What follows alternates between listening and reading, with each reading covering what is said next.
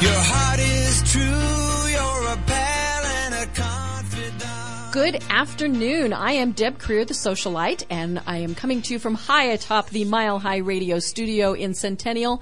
This is yet another absolutely gorgeous day in Colorado. I can see Pikes Peak, I can see Longs Peak, and so if we drift off, it's just because we're watching um, what's going on outside. It is so pretty out here. With me today, I am delighted to have Dave Taylor as my guest. Um, I have followed Dave on social media for several years. We've met in person a couple of times, but just kind of, you know, glancing on and off. But Dave is just, you know, he's great. So I'm going to read his bio here very quickly. He has been involved with the internet since 1980. You know, that was when Al Gore invented it. Actually, Al and I co-invented. Oh, it. Oh, oh to okay. point that Sorry, out. do- yeah, got to got to make sure we get that right. and he has founded four internet-related companies. He's written 20 business and technical books, been published thousands of times, and is an award-winning public speaker. He's best known as the founder of online tech support site Ask Dave Taylor, and he's also a film critic for ScienceFiction.com, which I always have to read those posts. They're very good, and the Boulder Weekly too. He is a single parent to three kids, 14, 11, and 7, and somehow he manages to retain his sanity even as he's juggling seemingly dozens of projects and activities.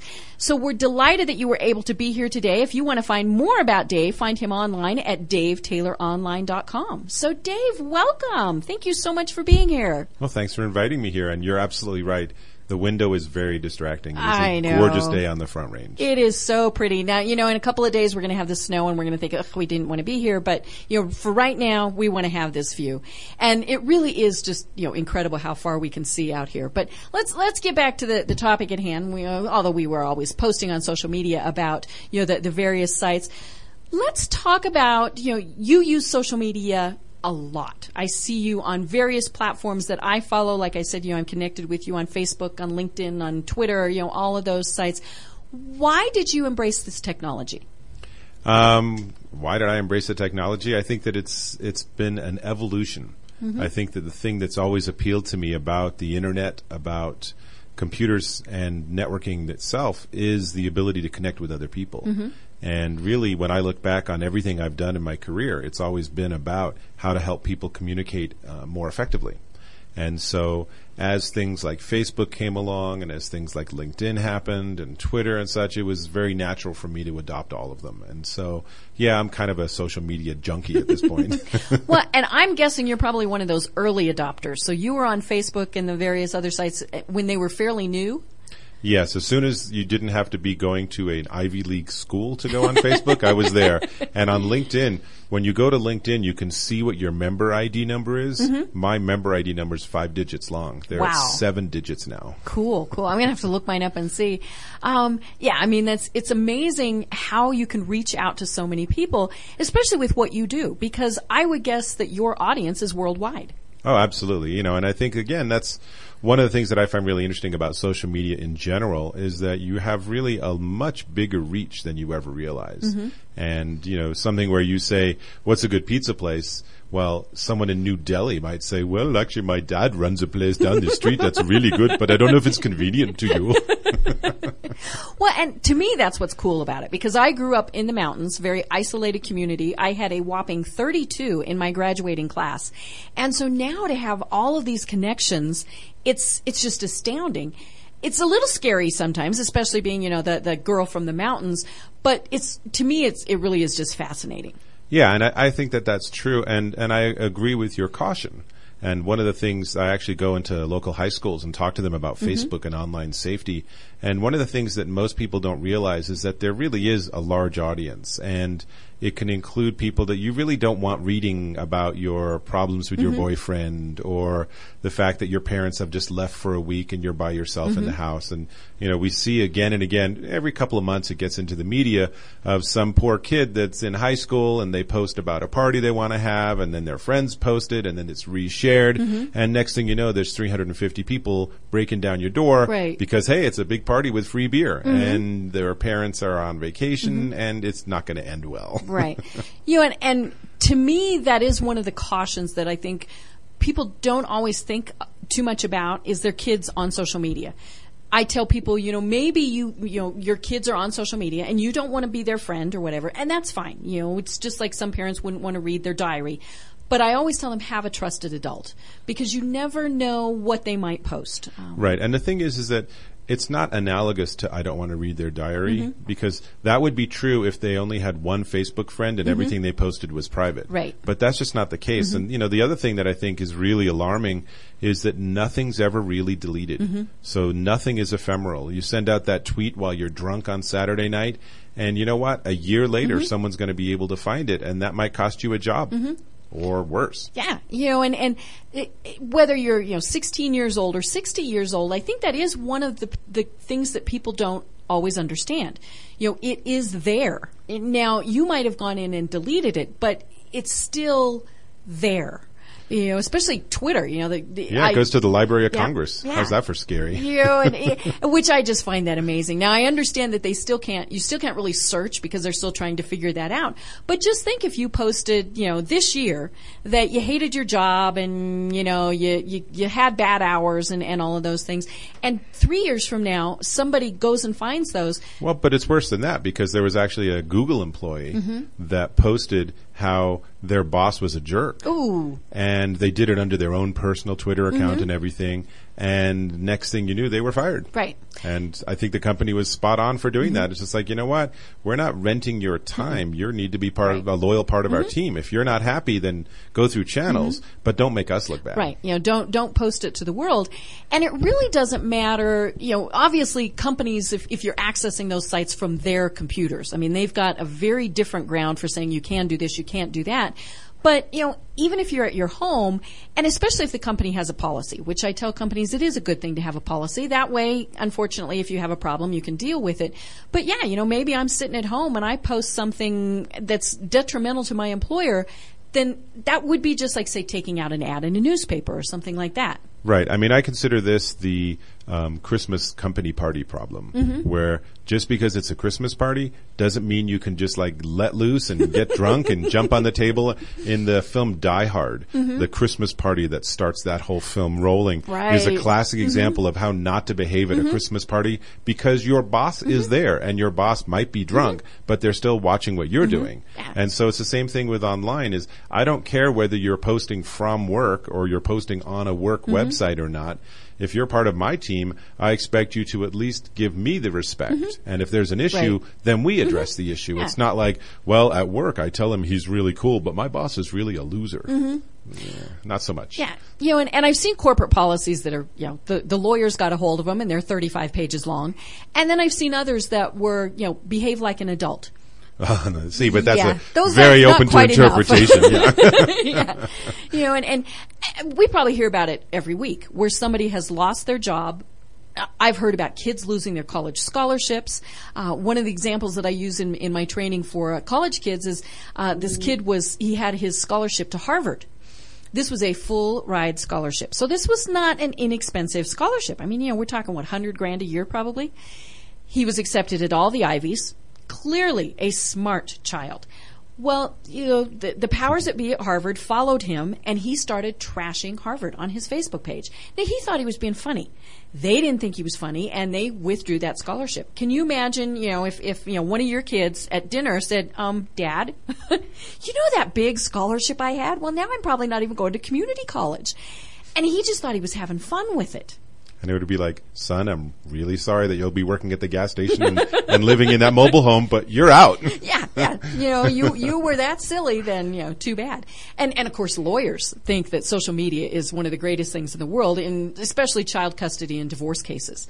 Um, you know, and even Facebook, in its own terms of service, says we do not guarantee privacy. So it doesn't matter what you have your settings on; you just have to pay attention and be an adult. Right. And the fact is, is that no one can guarantee privacy Mm-hmm. at all. And this is something that's been very clear to me for the years and years that I've been plugged into the internet and its predecessors. Mm-hmm.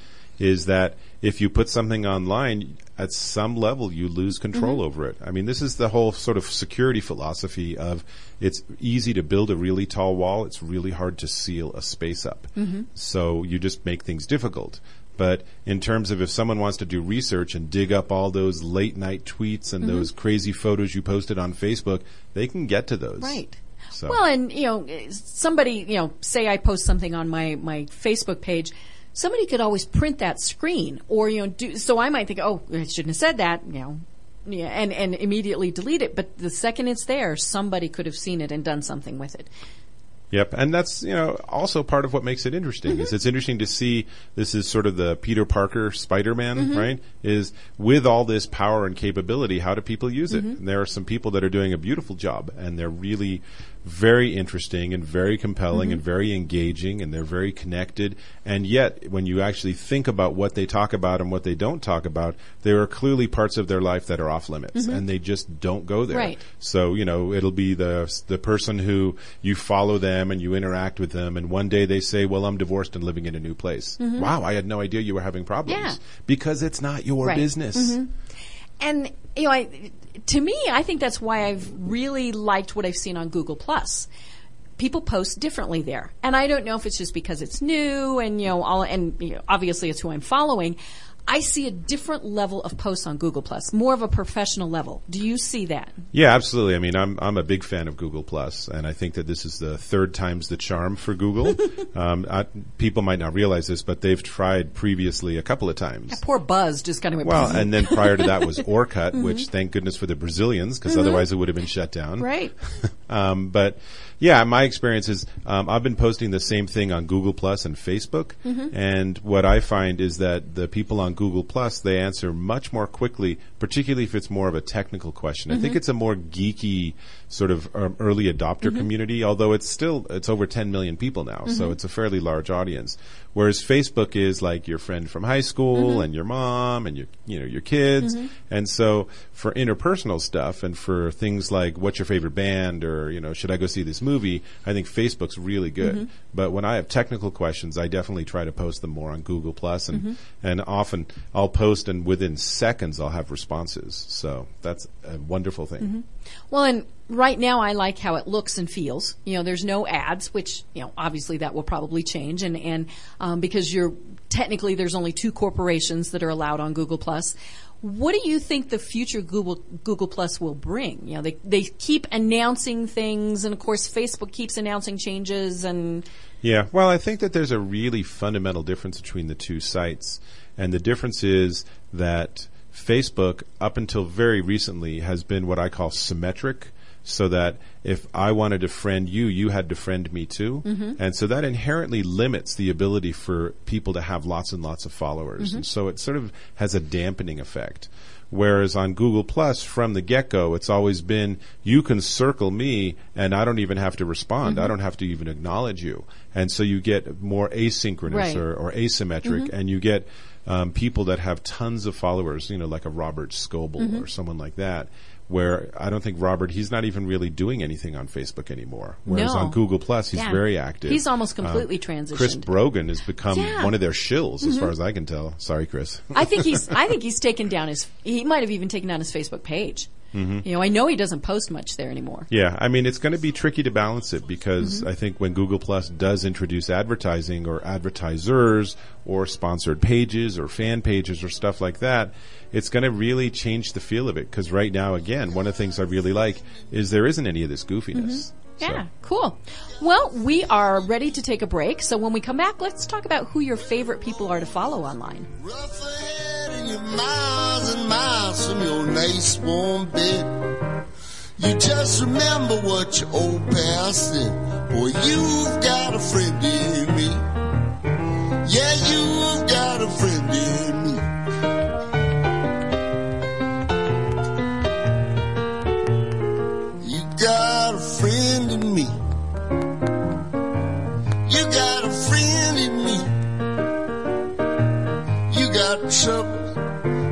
Too. There isn't anything I wouldn't do for you. We stick together, we can see it through. Cause you got a friend in me. Yeah, you got a friend in me. Now, some other folks might be a little bit smarter than I am, bigger and stronger too. Maybe none of way I do. It's me and you, boy. And as the years go by, our friendship will never die. You're gonna see it's our destiny. You got in me. You got a friend in me. All right, we are back, and you do have a friend in me. I love these songs. You know, isn't this fun? Wait, so are you Woody or are you Buzz? Let's see. I, I'm well. Now, what was the girl's name? The wasn't didn't Woody have a, a friend? Yeah, her Okay. girl- no, it was in Dancing with the Stars. We also, you know, I can't remember. She was cute. She had the little pigtails. I don't know. I guess that would be me. But um, see, I don't have kids. You have kids that would have grown up watching these movies, And right? that, except here's the irony is that I'm a film reviewer Uh-huh. and film critic, but I generally try to minimize the amount of screen time my children actually Ah. in, inter- Mm-hmm. um, experience do. And my seven-year-old really never sees screens at all. She's she's, she's in second Yeah. grade. She needs to spend the time Yep. in the real world, not plugged into Yeah. a screen. Oh, the the character's name was Jesse. Okay, I can be Jesse. I want to be Jesse. Thank you to Scott, the fabulous producer in there for that. Um, so, who do you like to follow, and and on which platforms? Because as we've been talking about, different people are on different platforms. So, who do you like to follow? You know, just a handful of, of a couple on on each one.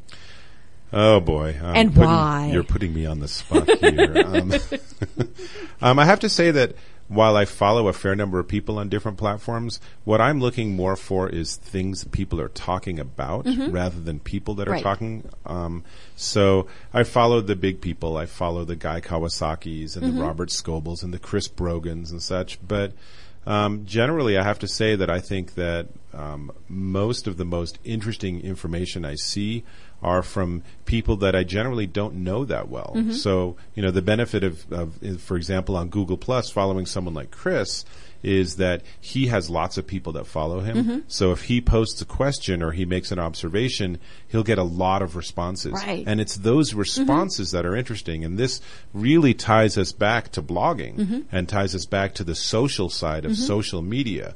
You know, I'm not interested in any media where I become a follower. I'm not interested in any media where I'm a recipient.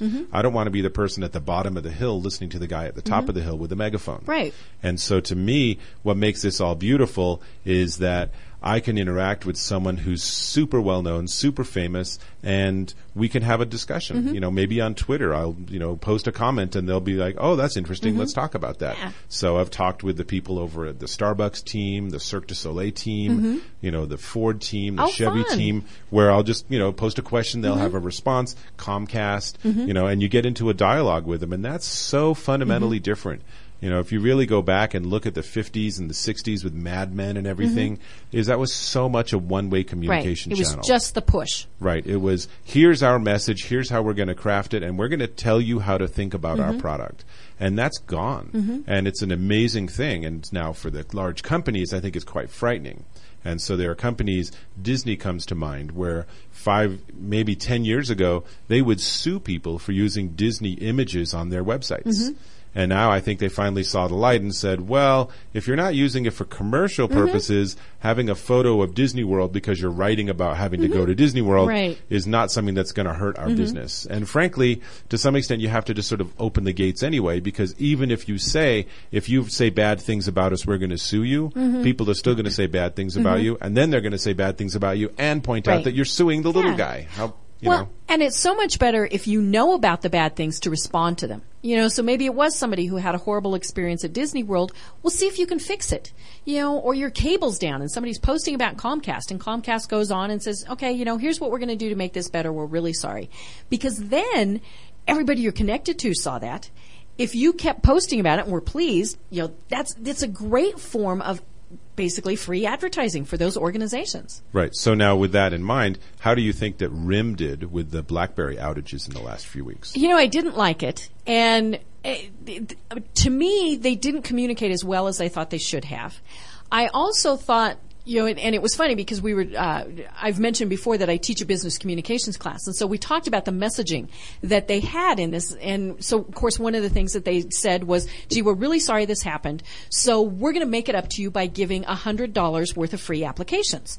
That sounds great, But what were the the free applications? You know, were Well, they ones that you could get almost for free anyway? Were they ones that you didn't care about, or were they the really cool things that made up for the fact that you couldn't use your phone for a week? Right. Well, and the worst part was, and we're going to do this, and by the way, it's going to take us five, 6 weeks to figure out how to implement it. Mm-hmm. Right. At which point you're just like, you know what? I just left. Yeah, I'm, yeah. I'm in a new service because I can't afford the outage. Well, and especially with your phone. You know, you're down for more than a couple of days.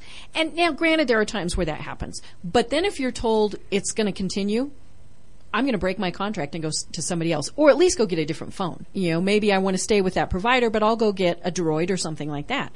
So, you know, and I, people don't quite understand, especially companies, how fast the, the technology gets that message out there. You know, one person gets annoyed and they tweet about it, so they may tweet it to their 3,000 friends or the, the 3,000 people who follow them. Well, then what if half of those people forward it? And then half of those people, and somewhere in there you've got somebody who's got 50,000 followers.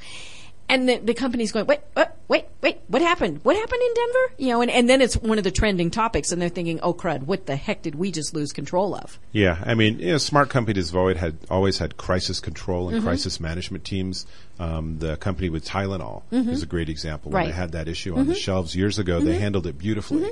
But for every one of those, there's another company that comes along and they're like, "Well, it's Saturday. We'll check in on Monday morning. We have to Mm-hmm. Go through our lawyers." And by then, the wildfire wildfire's taken over Mm-hmm. the hill. Well, and in so many cases, I used to, to work with people doing crisis communications.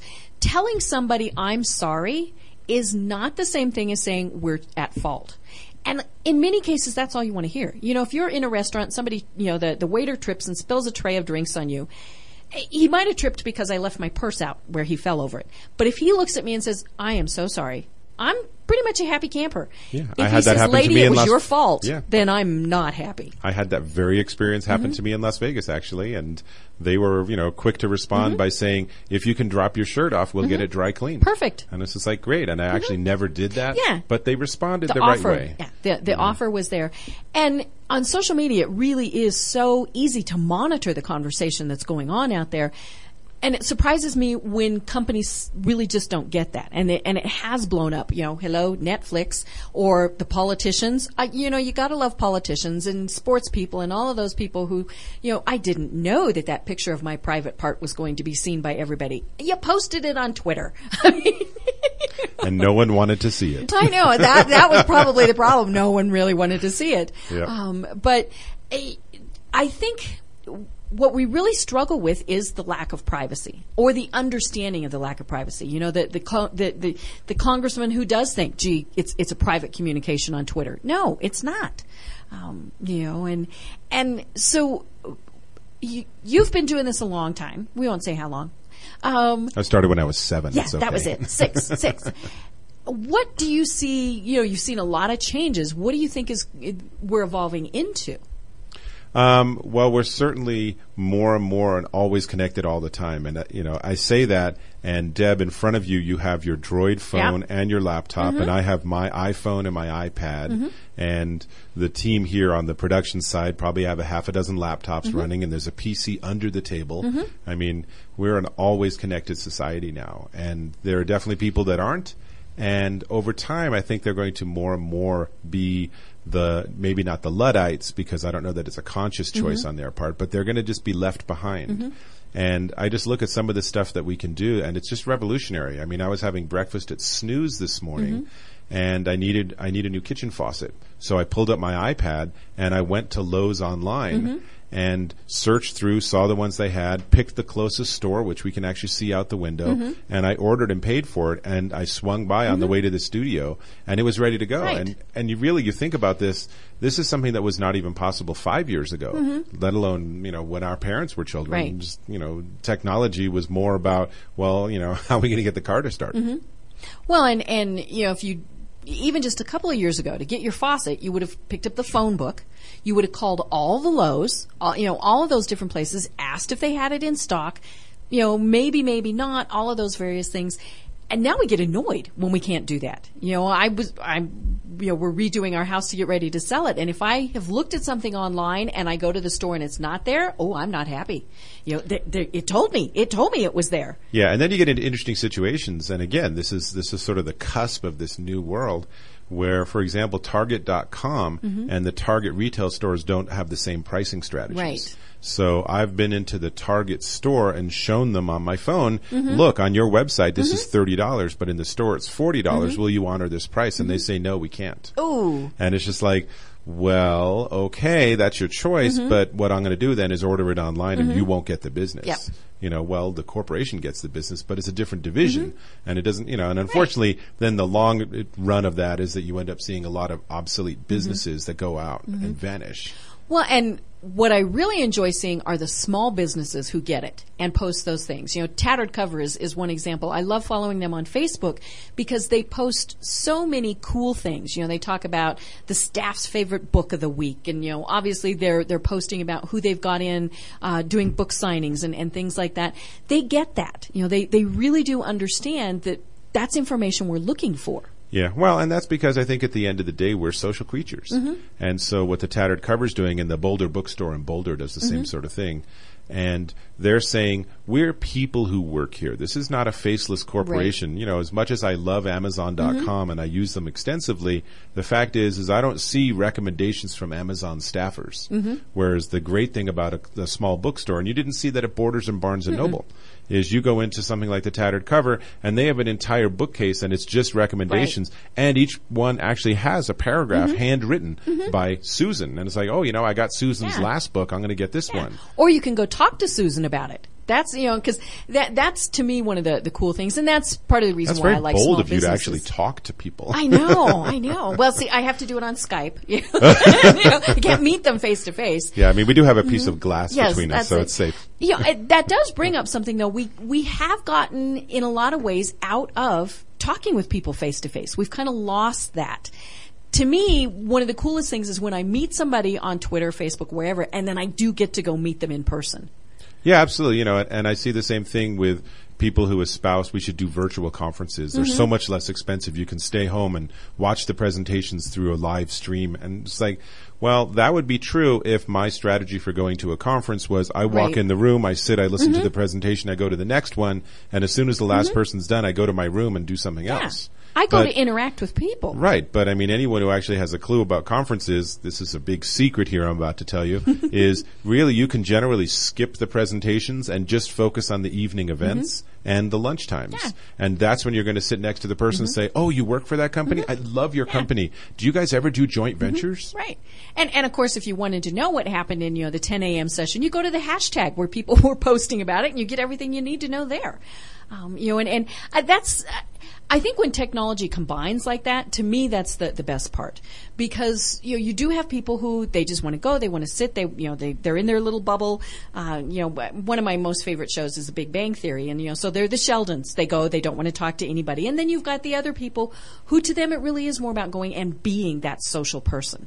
So you're more Penny than Sheldon. I'm Penny. I'm Penny. I know. So you, uh-huh. we're, we're getting this whole personality profile I of you. know that I never shared on Facebook. Yeah. oh, you, well, you are now, essentially. yes, this is true. This is true. So, you know, on conferences, to me, those are, it's, it's interesting when I see people, we were talking about that, you know, that they only want to be online. Google Plus has that new feature of Hangout where you can have 10 people at a time. Have you tried that?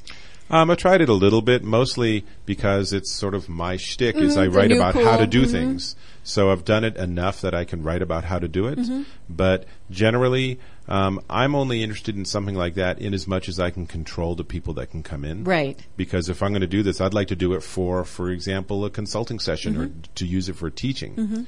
Um, in terms of just generally hanging out and shooting the breeze with people, eh, you know, I'm pretty busy. Mm-hmm. Doing something like that, I'd rather do that in person. Well, and maybe they, they need to rename it, might be the, the thing.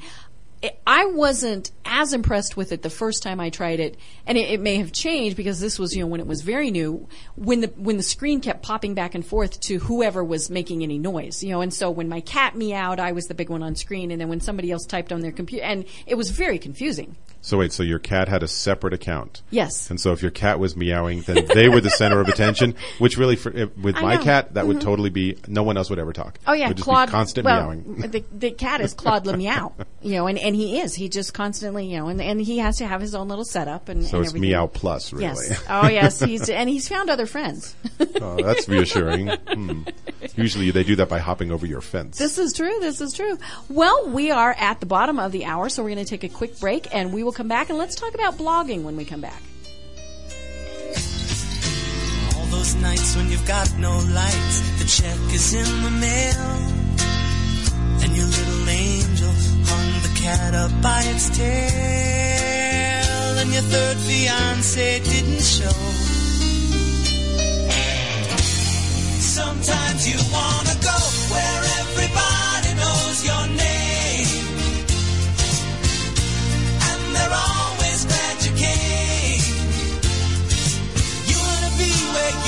see our troubles are all the same. You wanna be where everybody knows your name. Roll out of bed, Mr. Coffee's dead. The morning's looking bright. And your shrink ran off to Europe and didn't even write. And your husband wants to be a girl. Be glad there's one place in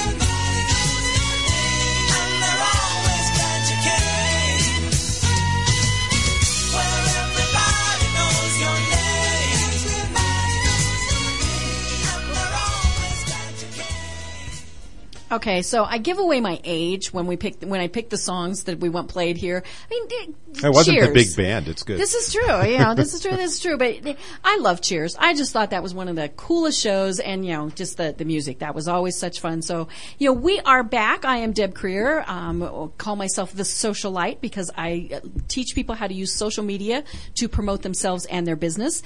And I am here with Dave Taylor, who has been doing things with the internet since he was six years old. So I won't tell you how old he is now, but it's it's great talking to him about all of this. I do want to talk just very quickly about next week because I won't be here. The program, of course, still goes on, so I will have a guest host. Um, Lida Citroën will be here, and for those of you who have listened in the past, Lida uh, was a guest of mine, and she is one of the top international personal branding experts. She helps business leaders and professionals develop and manage their reputations. As part of her business, Lida 360, which is based here in Colorado, she helps returning war veterans learn how to make themselves marketable in the civilian business environment. So next Monday, November 7th, Lida will focus the show on guidance, tips, and resources for military veterans with an emphasis on using social media as part of a job search. She will have a guest, um, and his name is John Jones, who is the executive director of the Wall Street Warfighters Foundation, which is based in Philadelphia. This program helps disabled veterans secure jobs in financial firms. John is the national spokesperson for Disabled Sports USA and served as an infantry platoon sergeant in the U.S. Marines before being injured. This program will be great for anyone who knows a vet or is a vet looking to transition careers and just in general. You know, if you're thinking about how to transition careers, Lida has some great information. So, you know, be sure to, to tune in next time and, and listen to that. Well, as I mentioned, I'm here with Dave Taylor. Let's talk about blogging to, because many people don't think that blogging is social media. I think it is because you're interacting with people. And you've been blogging for a long time. You have quite a few blogs. You teach people how to blog. Let's get into that.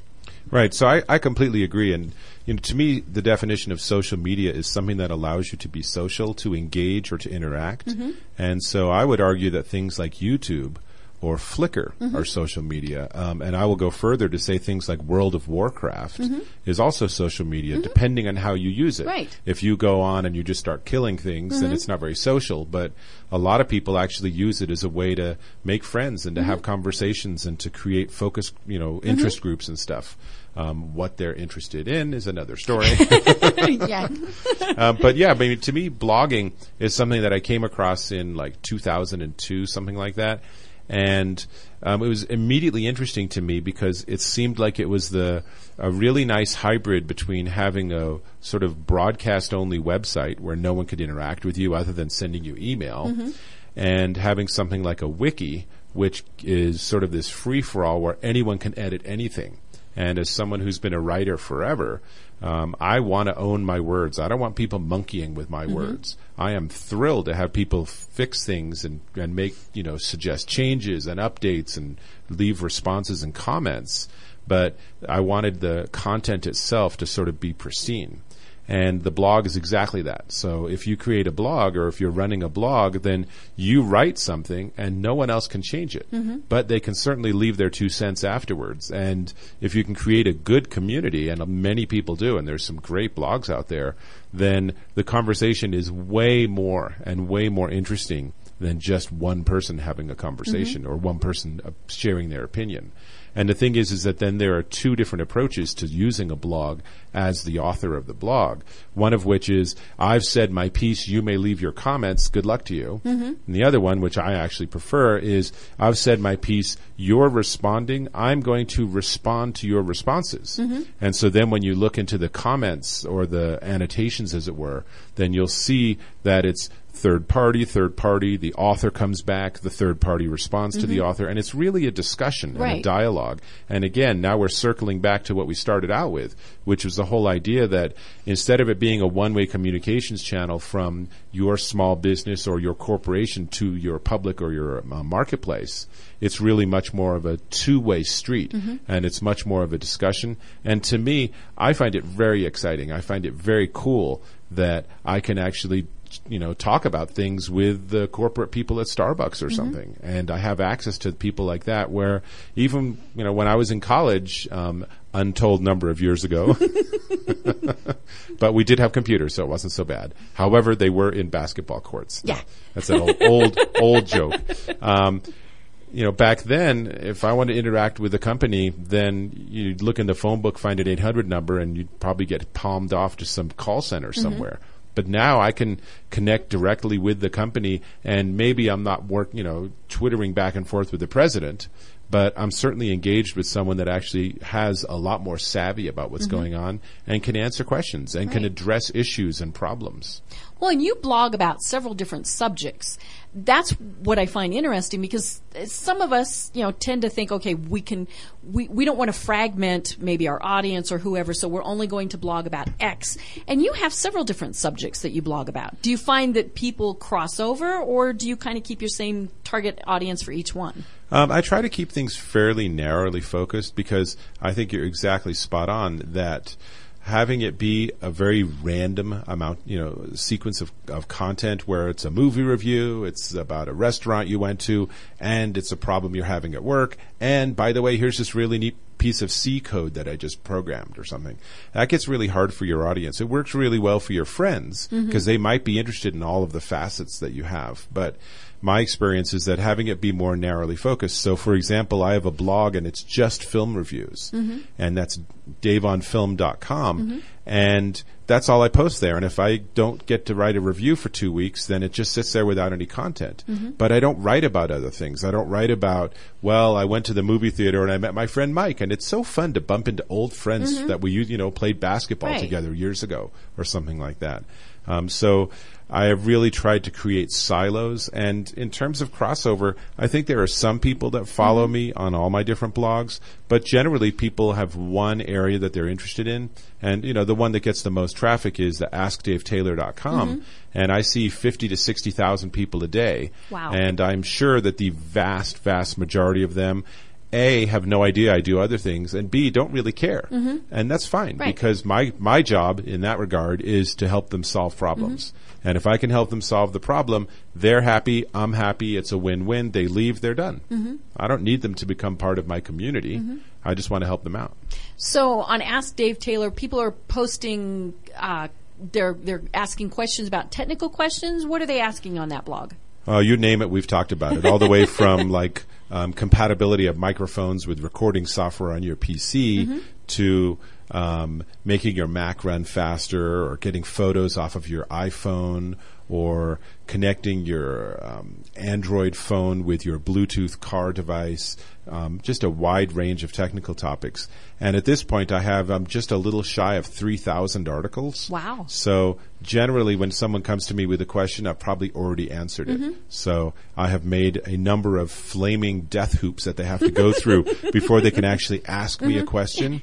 Because I Check don't the want, archives, check the archives, check I the don't want archives. Mm-hmm. questions a day coming in because, frankly, that's a scary number. now, since it's tech, do you go back in and, and take out articles that are no longer pertinent? Uh, what I try to do is I, I sort of let I, I'm a real proponent of creating a community and letting the community help. So what I do is when people will say this article's out of date, then I will earmark it and I'll write a, a new article, Oh, okay. and then I'll link the old one to the new one. Okay. But I really try to never delete any content Mm-hmm. because you never know. It's like there are still people running Windows 95. Mm-hmm. This is true. Mm-hmm. If I would have just said, well, now that we have Windows 7, I can delete all those Vista articles. Which eh, we'd like to so do, much. but yeah. yeah, well, Vista's a whole other story. do you find that people on your blog start helping other people? Um, yes, absolutely. And, and to me, that's what I love the most because that's when I know that I've gone from having an audience to creating a community. And uh, one of the ones that I have an article on how to take lyrics and find what song that is if you like have this fragment in your head from 20 years ago. And it's become quite a fascinating conversation because half the time people will quote, well, I seem to recall this song from when I was in college and it has these four lines and it has this chorus, but I have no idea what it is and I've been mm-hmm. looking for years. And then there are other people that are just a little junior detectives and they'll go and dig around and they'll go, I think it's this song by this artist. Mm-hmm. Here's a link. And I mean, to me, I'm not really interested in mm-hmm. answering specific, you know, one-off Right. questions. Um, I'm much more interested in answering the general question: mm-hmm. How do I solve this kind of problem? Mm-hmm. You know, to me, it's very much the sort of biblical adage of "Give a man a fish, he's hungry the next day. Mm-hmm. Teach a man to fish, and they would never be hungry again." Right. Very uh, cool. So. So, what other topics do you blog about, and where could people find those blogs? Okay, so really the best place to start is, as you suggested, davetayloronline.com, which is my sort of um, digital business card, if you will. But I have four blogs right now. So I have askdavetaylor.com, which covers all tech Q&A. And I have Dave on Film, which is my uh, film reviews. I have a parenting site, which I am shortly going to be relaunching and reinventing. But right now it's at apparenting.com. And if you read between the lines, it's actually kind of interesting from a um, sort of sociological perspective because I started that blog when I was married, and then I continued the blog as I went through a divorce, and now the blog is about me as a single father. So that will be reinvented as survivingfatherhood.com. so we're we're working behind the scenes to get that to be a smooth transition. But you know, to me, it's just sort of like the evolutionary step in this site. Um, and frankly, a lot of the sort of philosophy of attachment parenting really applies to very, very young children. Mm-hmm. And my youngest is almost eight. Yeah. So we're moving oh, along oh, anyway. you're moving to the tweens almost. Oh, I have. I, I will have teens in my household for 15 years straight. Oh. So I'm getting good at it already. Hopefully, Do they comment on your blog? they don't, and actually they don't read it. And ah. at some point they will get sophisticated and they'll read it. But I really honor their privacy, mm-hmm. Right. And I don't ever mention their names. Mm-hmm. And you know, if I write about something that's happened between me and them, I generally will couch it or or turn it into a mm-hmm. story where it's you know people that know me will say, "Oh, well, you're writing about your mm-hmm. son." But, But everyone most else, of us are yeah, everyone it's else the will say, or- yeah, mm-hmm. you know, well, this kid down the street, sort of thing. And I'm really, really careful about that. I don't have any photos of my children that are identifiable. And again, you know, it's going back to that privacy. And so the fourth blog I have is I have one on business and marketing, which is at intuitive.com, which is a domain I've had since 1989. Mm. Wow. People don't believe that when it's, but you can go do a lookup Mm-hmm, on uh, WHOIS. I've had my domain forever. And back then, you could have gotten things like business.com, but none of us thought of it. No. It's like, well, what do you mean buy a domain you're not going to use Yeah. so you can sell it later? Yeah. Then just leave it and let them buy it. And and of course it was seventy five dollars. Oh, when we had to, you know, I remember. If only. Yeah, yeah. When when I renewed one the other day, it was ninety nine cents, and I was like, really? And Yeah. that was for two years. Yeah, well, actually, I think now the deal is they'll actually pay you a dollar to renew your domain.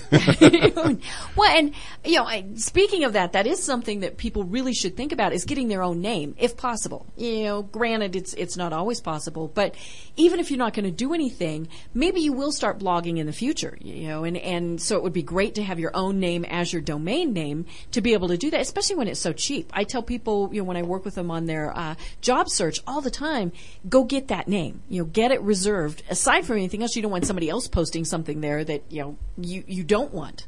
Right, and that's that's um, a bit of a mixed thing. So if you're saying that I should go get DaveTaylor.com or something like that, and it's just like, well, you know, if I have a really really unique Mm-hmm. name, which I clearly don't, uh, then maybe. Mm-hmm. But number one, I think someone already had it, and number two.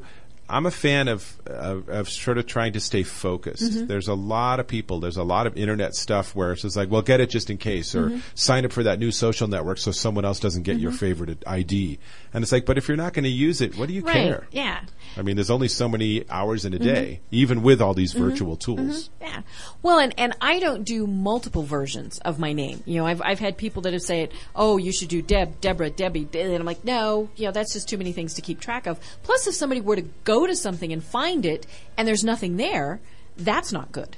Yeah, that's the whole thing we saw with Twitter, where it's like, oh, you want to get every Twitter handle Mm-hmm. you possibly can. And I have a bunch of them, and they just basically have one tweet that says, don't follow this, Mm-hmm. I'm really on this account. And people follow it anyway. And it's just like, this is weird. What are you following? This tells me you're using a tool Mm-hmm. Yeah. and that you're just gaming the whole You're system. not paying attention at all. So, well, we are going to take another quick break and come back and talk a little bit more about, you know, just uh, let's let's really delve into more of the social media sites and what we use them for.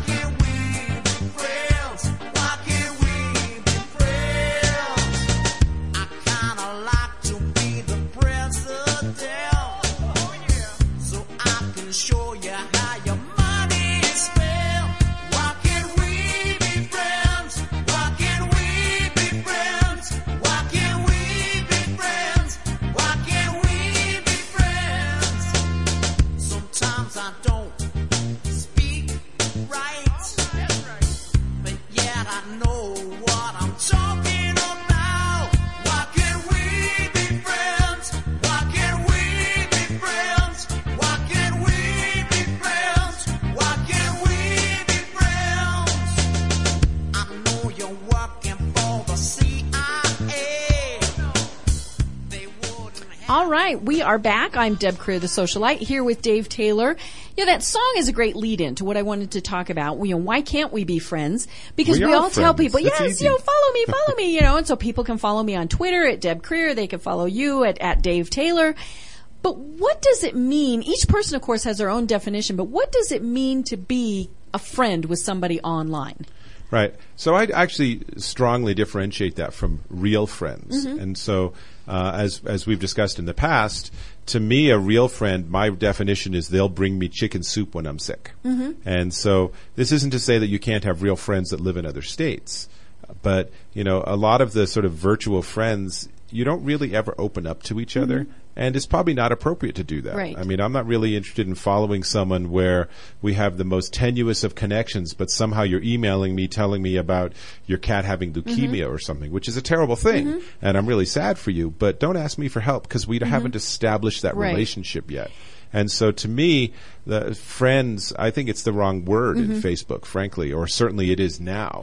And I have thousands of people I'm connected with Mm-hmm. on Facebook and I like them and they're interesting Mm-hmm. people and I like being able to keep up on what they're doing in their lives, but I don't feel like there's this deep, long connection Right. there. And if one of them stopped posting, I might never even realize. Well, that's the, the nice thing about the, the lists on Facebook and then on Twitter too, is I can pick the people that I, I care the most about and follow because, you know, sadly, a, a good portion of the people I'm connected with, I don't have time to read all their posts. Sometimes I don't want to read all their posts. One of the things that I found interesting, this was a couple of years ago, um, my father was very ill and passed away you know, we're at the hospital, we're at the nursing home, it's two o'clock at night, and I'm posting online. You know, there's nothing else to do, so you're posting online. The people who I really didn't know were the ones who would comment back and say, I'm thinking about you, just want you to know. And my real life friends didn't say a word. And in some cases, that colored my feelings for them. It was like these, these total transcendental people who I will never see cared about me enough to, to post and and you couldn't bother to pick up the phone. And I think that might be one of the confusing things now with all of these social media sites. Right. Well, and I think that the my response to that or my reaction to that is don't assume I'm always paying attention. Right. Mm-hmm. You know, and I think that that's sort of the fallacy is that if I post to Google Plus or if I f- post to Facebook, then somehow miraculously all of the people that I'm, Mm-hmm. you know, that I care about should know that this has happened. And the reality is, is it just doesn't. And Right. it's, and it gets awkward because it's quite frequent that someone, even a very close friend will say, well, did you see my post yesterday on Facebook? And it's like, uh, no, not so Mm-hmm. Yeah, much. But it doesn't mean I don't like you. It just means that I was busy yesterday. there's a lot going on. Yeah. I realized this morning that a friend of mine had had her first child a month ago. And I totally missed all it. And I felt bad. That's probably still her first child. Yes, yes. Yeah, that's it. Yeah. It'll be, a, you know, always be a first child. But yeah, I, I had totally missed it. But I've fallen into that trap of telling somebody, well, I posted it on Facebook.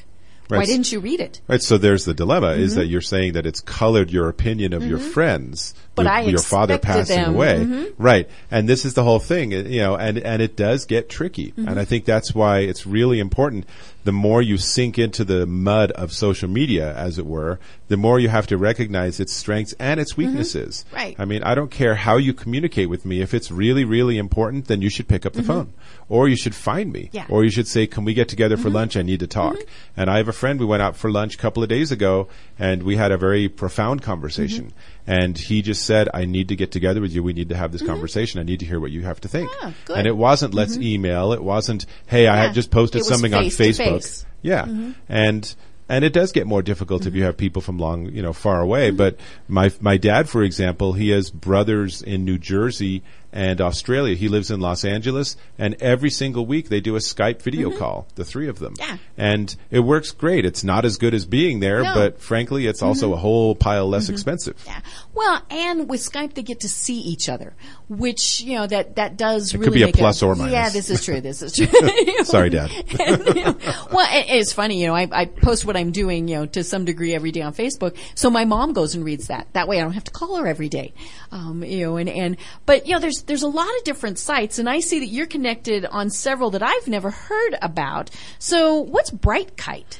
So Brightkite, yeah, this is you're looking at the printout of my DaveTaylorOnline.com mm-hmm. for those of you that want to play along. And you home. can find Dave Right. on those pages. Click to follow him. Um, Brightkite, it's sort of come and gone. It was a Foursquare predecessor, so it ah. was a geolocation mm-hmm. based game system. It was um, iPhone apps, Android app, and stuff.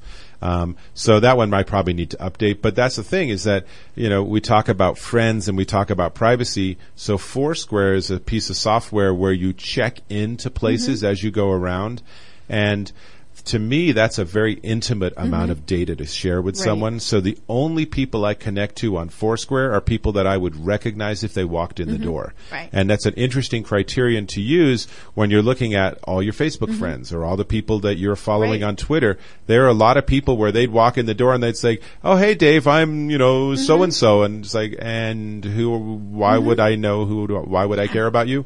So, um, Foursquare, but you know, really, there's no point in me putting Foursquare onto that site because I don't want people I don't Right. know asking me to friend them on Foursquare because I'll just reject it. Well, and I have it turned off on Facebook where you could, ch- where somebody could check me in, and that's for a variety of reasons. Uh, not the least of the which is, you know, I'm a woman, and I don't want to be, say, at a meeting in downtown Denver some evening and have somebody check me in and then possibly have a problem. To me, Right. it's just a little bit too much. Yeah, for me, it's plausible Yeah, deniability. yeah. I wasn't there. I really wasn't really, there. I wasn't at that meeting. What are you talking about?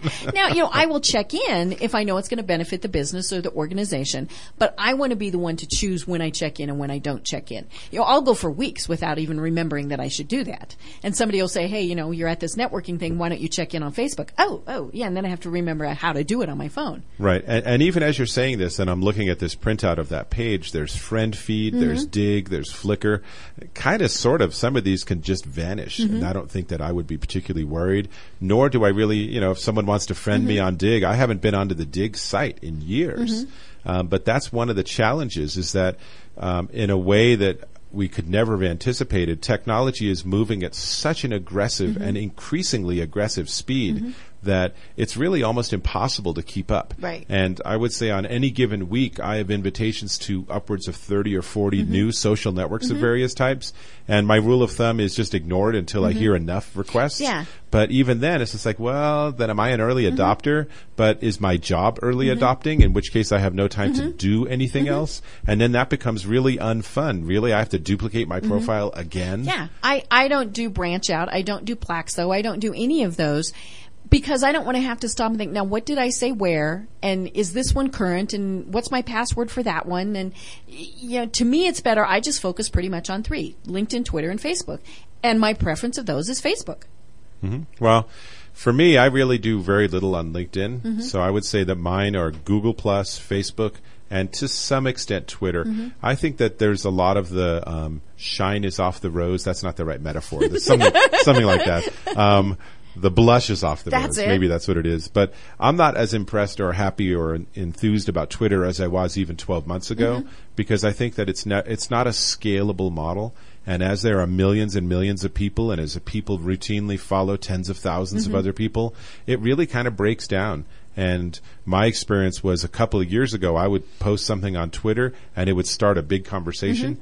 And now I can post a question and never get a Mm-hmm. Response at all. But I have 10,000 people following me. But the thing is, is that it's this literal data tsunami just pouring right into their faces all the time.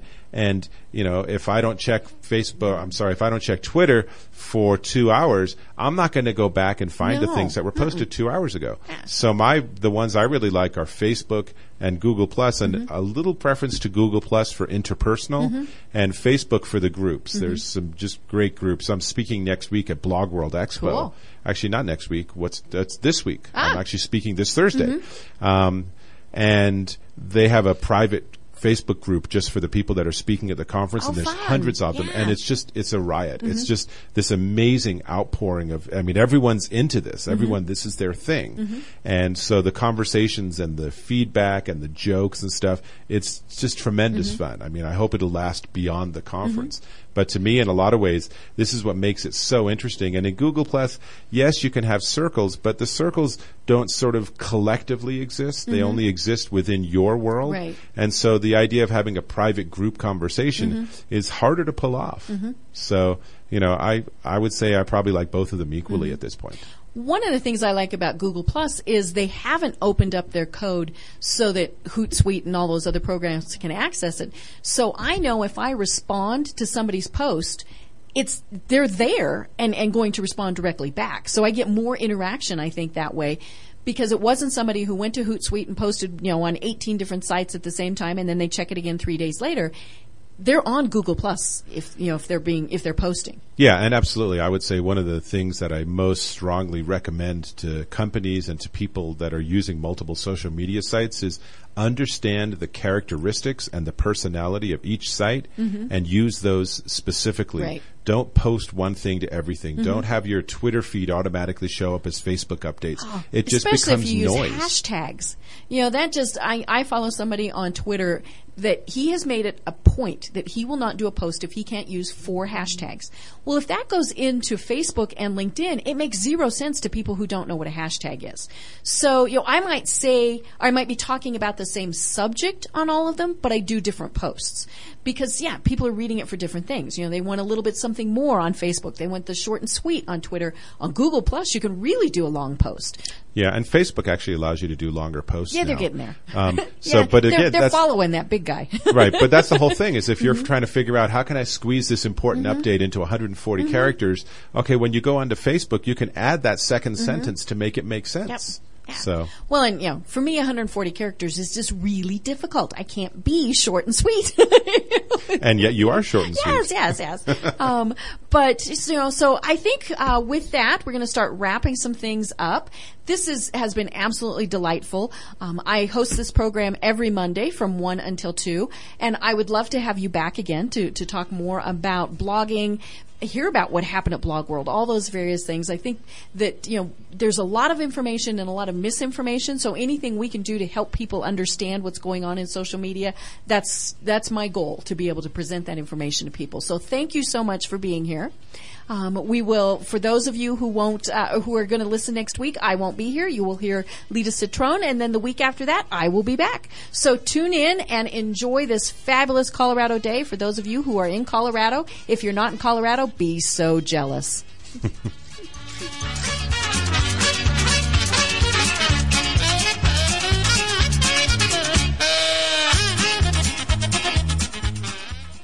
You're listening to Mile High Radio. MileHighRadio.com on the World Wide Web for your listening pleasure. This podcast is a part of the C Suite Radio Network. For more top business podcasts, visit c-suiteradio.com.